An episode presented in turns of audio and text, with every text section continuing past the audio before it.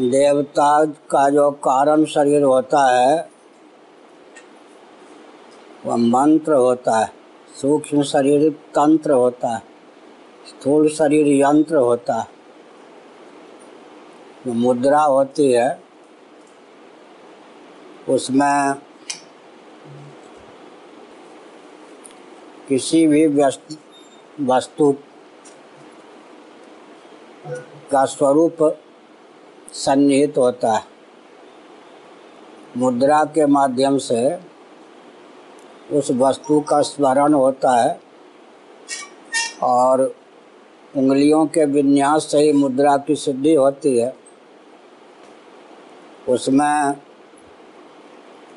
पंचभूतों में पाँचों भूत या अधिकांश भूतों का योग हो जाता है। शुक्र राशियोपनिषद के अनुसार उपनिषद में पृथ्वी की प्रतिष्ठा अंगुष्ठ में है जल वायु की हाँ जल की प्रतिष्ठा, इस तर्जनी में है तेज की प्रतिष्ठा नामिका में है ये मध्यमा में है जल की प्रतिष्ठा अनामिका में है पृथ्वी की प्रतिष्ठा आकाश की प्रतिष्ठा कनिष्ठिका में है ऊपर से चलते हैं। पृथ्वी, जल, तेज, वायु, आकाश, अंगुष्ठा, अंगुष्ठ में पृथ्वी, तर्जनी में वायु, जल, मध्यमा में तेज, अनामिका में वायु और कंठिका में आकाश की प्रतिष्ठा है। तो योनि मुद्रा आदि में बहुत सुंगलियों का उपयोग हो जाता है। चार, पाँच, तीन, दो, एक, से तो मुद्रा केवल बनना कठिन है। जैसे ये कहेंगे शांति मुद्रा है तो दो तत्व मिल गए, तीन तत्व मिल गए, चार तत्व मिल गए, पाँच तत्व मिल गए तो मुद्रा की स्थिति होती है।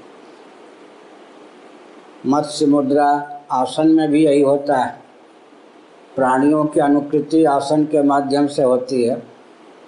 आसन में तो कई अंगों का उपयोग होता है, लेकिन मुद्रा के माध्यम से भी तत्त सामग्री की अभिव्यक्ति हो जाती है, वस्तु की, व्यक्ति की। वो आराधना का प्रकार है। तांत्रिक उपासना में जो पंच मकार हैं, उनमें दक्षिण, वाम दोनों विधा में मुद्रा का उपयोग हो जाता है।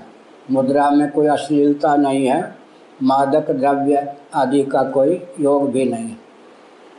इसलिए गायत्री मंत्र में जो छंद की दृष्टि से चौबीस अक्षर होते हैं अतः चौबीस प्रकार की मुद्रा का उसमें सन्निवेश होता है। जिसके ज्ञान गान से व्यक्ति का त्राण हो, कल्याण हो, लौकिक, पारलौकिक उत्कर्ष हो, मोक्ष की प्राप्ति हो, उसी का नाम है गायत्री। गायत्री मंत्र का जो अर्थ है वो भगवत कृपा से हमारी बुद्धि शुद्ध हो। इस प्रकार है। भगवान से प्रार्थना है। क्योंकि केने सितम प्रेषितम पतति मना केनोपनिषद में कहा गया है। इस आत्म चैतन्य से अधिष्ठित होकर हमारा अंतकरण चेतित होता है। हमारे अंतकरण में वह दिव्यता सन्निहित हो कि हम उस परमात्मा या आत्मा में उसको लगा सकें। स्वयं तदंतकरणे न गृहते दृश्यते त्वग्रिया बुद्धिया। ये सब। वेदांती ब्रह्म को या आत्मा को वृत्ति व्याप्य मानते हैं, फल व्याप्य नहीं मानते। मनोवृत्ति की उपयोगिता भागवत साक्षात्कार में मानते हैं। इसीलिए मुद्रा का भी महत्व है, गायत्री जप। लेकिन जो परंपरा से यज्ञों पवित्र संपन्न है। उनके कुल में जिन बालकों का जन्म हुआ है, समय पर यज्ञों पवित्र हो सकता है। ब्राह्मण क्षत्रिय वैश्य, अगर यज्ञों पवित्र की परंपरा खंडित नहीं है तो पुरुष उसमें अधिकृत होते हैं। यज्ञ में अधिकार, श्रौतस्मार्थ यज्ञ में अधिकृत करने के लिए वो चिन्ह विशेष है। हमारा आपका जो शरीर है, वो छियानवे अंगुल का है। साढ़े तीन हाथ में चौरासी अंगुल होते हैं, लेकिन संधि, यह भी संधि है, यह भी संधि है, यह भी संधि है। संधियों को जोड़ देंगे तो छियानवे अंगुल का हमारा आपका शरीर होता है। और 80 प्रतिशत वेदों में कर्मकांड परक मंत्र हैं 16 प्रतिशत उपासना कांड परक मंत्र हैं। 80 और 16 का योग छियानवे होता है। यज्ञोपवीत में छियानवे, चौवे का उपयोग होता है। उसका अर्थ यह है कि कर्म, उपासना दोनों का दायित्व परंपरा से हमको प्राप्त है। हम उसका निर्वाह करेंगे।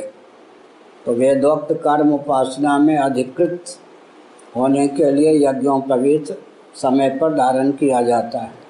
ब्राह्मणों का यज्ञों यज्ञोपवीत आठ से सोलह वर्ष की आयु तक हो जाना चाहिए।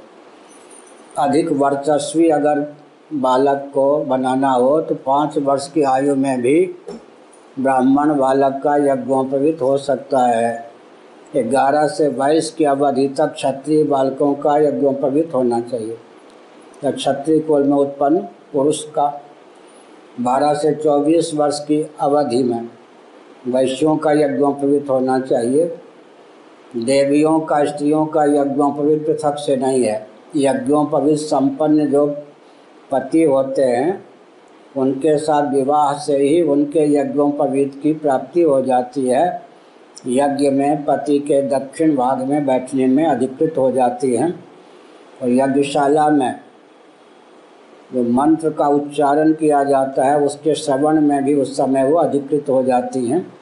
पृथक से यज्ञों का विधान देवियों के लिए, स्त्रियों के लिए नहीं है। अब गायत्री मंत्र के द्वारा पाँच देवता, अब उनके उद्गम स्थान परमात्मा की आराधना की जाती है। हथेली एक है, उंगलियाँ पाँच। ऐसे सच्चिदानंद तत्व परमात्मा एक है। उत्पत्ति स्थिति संहार तिरोधान अनुग्रह या निग्रह को भी कह लें तो निग्रह और तिरोधान का अर्थ एक ही होता है। उत्पत्ति स्थिति संहार निग्रह और अनुग्रह पाँच कृत्य का निर्वाह करने के लिए सच्चिदानंद स्वरूप सर्वात्मा महाशरीर के प्रारंभ में पंचदेव के रूप में व्यक्त होते हैं। भगवान ही स्वयं को पंचदेवों के रूप में व्यक्त करते हैं। हिरण्य गर्भ को आदित्य भी कहते हैं, सूर्य भी कहते हैं। वो जगत के उत्पादक हैं, ब्रह्मा जी। ब्रह्मा हिरण्य गर्भ आदित्य, सूर्य, ये जगत के उत्पादक हैं। विष्णु भगवान पालक हैं, तम शिव जी संहारक हैं। देवी तिरोधान या निग्रह करने में समर्थ हैं। गणपति जो हैं, अनुग्रह मूर्ति हैं। पंचकृतियों का निर्वाह किया जाता है। मूल में एक ही परमात्मा है। जैसे हथेली एक है, उंगलियाँ पाँच। तो जो परंपरा से इष्ट देव हों पाँचों में, सूर्य भगवान या ब्रह्मा हों, विष्णु हों शिव जी हों, देवी हों, गणपति हों, या इनके शास्त्र सम्मत अवतार हों, उनकी आराधना गायत्री मंत्र के माध्यम से होती है। और अंत में पाँचों देवताओं का जो मौलिक स्वरूप परमात्मा है उसकी आराधना गायत्री मंत्र के माध्यम से होती है। ये बोलने, चिल्लाने वाला मंत्र नहीं है। मंत्र में एटम बम से ज़्यादा शक्ति होती है। इसीलिए परंपरा से यज्ञों पर भी प्राप्त हो और जो कुल गुरु होते हैं, उनके द्वारा, या बड़े भाई पिता के द्वारा गायत्री मंत्र का उपदेश प्राप्त हो। तो स्नानोत्तर शुद्ध दशा में उसका जप करना चाहिए संध्या बंधन के अनंतर। ठीक है? गायत्री मंत्र। संधि में परमात्मा की स्थिति होती है। क्या? एक वृत्ति, घटाकार वृत्ति शांत हो गई, पटाकार वृत्ति का उदय नहीं हुआ। बीच में जो गैप या अंतराल है, वहाँ परमात्मा।